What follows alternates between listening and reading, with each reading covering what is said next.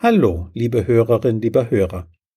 Herzlich willkommen zu Mehr Freude am Lernen. Motivationstipps Teil 31. Dieses Mal geht es um Lehrerinnen und Lehrer als Partner der Eltern und um ihre unvermeidliche Vorbildfunktion. Ein guter Lehrer bleibt ein Schüler bis an das Ende seiner Tage, besagt eine uralte chinesische Weisheit. Lehrer lernen zwangsläufig bei ihrer Arbeit.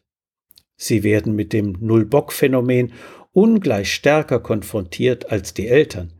Gibt es doch in der Schule meistens mehrere Kinder pro Klasse, manchmal eine komplette Clique oder gar die ganze Klasse, die Lehrer herausfordern. Auch in der Schule erzieht das Vorbild der Erwachsenen Kinder und Jugendliche weitaus wirkungsvoller und vor allem nachhaltiger als deren Worte. Dieser Gedanke hat weitreichende Konsequenzen bis hin zum Niveau der Selbstdisziplin innerhalb der Schülerschaft. Er bedeutet zum Beispiel, dass das Lernverhalten eines Lehrers modellhaften Charakter für seine Schüler hat und für deren Lernverhalten maßgeblicher ist als sein Lehrverhalten. Gerade in unserer schnelllebigen Zeit, in der die Halbwertszeit des Wissens immer kürzer wird, steigt die Bedeutung von Lernkompetenz gegenüber der von Faktenwissen. Darum gewinnen offene Unterrichtsarrangements ein immer stärkeres Gewicht gegenüber der Wissensvermittlung in Lehrgangsform. Mit den Schülern gemeinsam recherchieren, forschen, experimentieren und Erkenntnisse bewerten stärkt das Leistungsmotiv, weil es sie mitzureißen vermag. Gemeinsam Hypothesen aufstellen, überprüfen, verwerfen, korrigieren und verifizieren, das vermittelt die Erfahrung, ich kann durchhalten, auch wenn es schwierig wird mit den Schülern gemeinsam Lernmethoden auszuprobieren, um Vokabeln oder wissenschaftliche Fakten zu pauken, stärkt deren methodische Kompetenz und produziert damit motivationsstärkende Erfolgserlebnisse.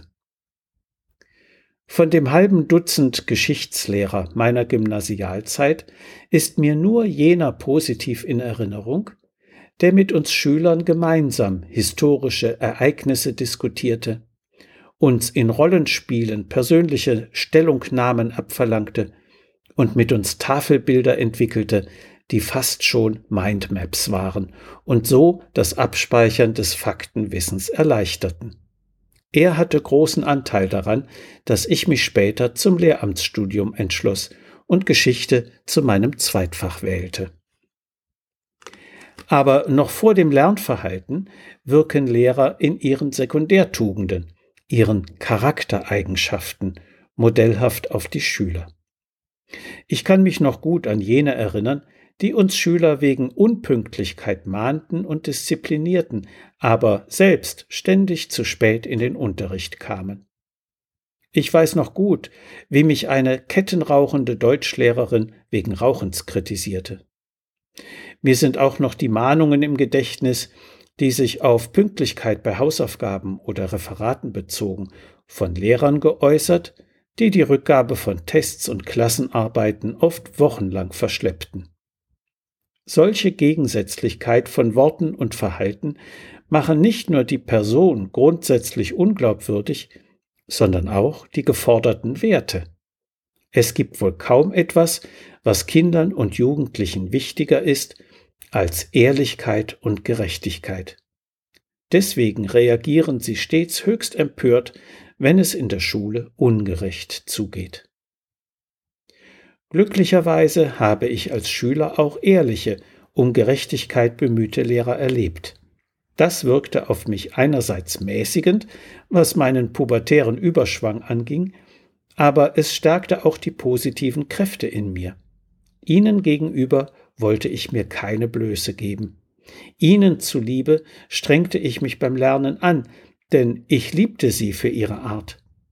Sie waren genauso wenig perfekt wie die anderen, aber sie konnten Fehler und Versäumnisse eingestehen, so wie sie uns Schülern gegenüber Verständnis aufbrachten und trotzdem konsequent blieben. Sie waren klar und schnörkellos in ihren Förderungen, aber auch menschlich im Umgang. Das gute Beispiel von Lehrern zeigt sich am besten in dem Vertrauensklima, das sie zu schaffen vermögen. Sie leben Gesprächsbereitschaft, Kritikfähigkeit und Verlässlichkeit vor. Dadurch fühlen Schüler sich ernst und angenommen, ein wesentlicher Faktor für die Stärkung des Leistungsmotivs. So viel für heute. Sie finden viele weitere hilfreiche Tipps und Informationen in meinem Buch Mehr Freude am Lernen. So motivieren Sie Ihr Kind. Medu Verlag Dreieich. Wenn Sie Fragen zur Schule und Lernen haben oder meine sonstigen Bücher und Materialien bestellen möchten, können Sie gerne über meine E-Mail-Adresse info@schulberatungsservice.de oder über die Webseite www.schulberatungsservice.de Kontakt mit mir aufnehmen. Bis die Tage und bleiben Sie gesund. Ihr Detlef Träbert.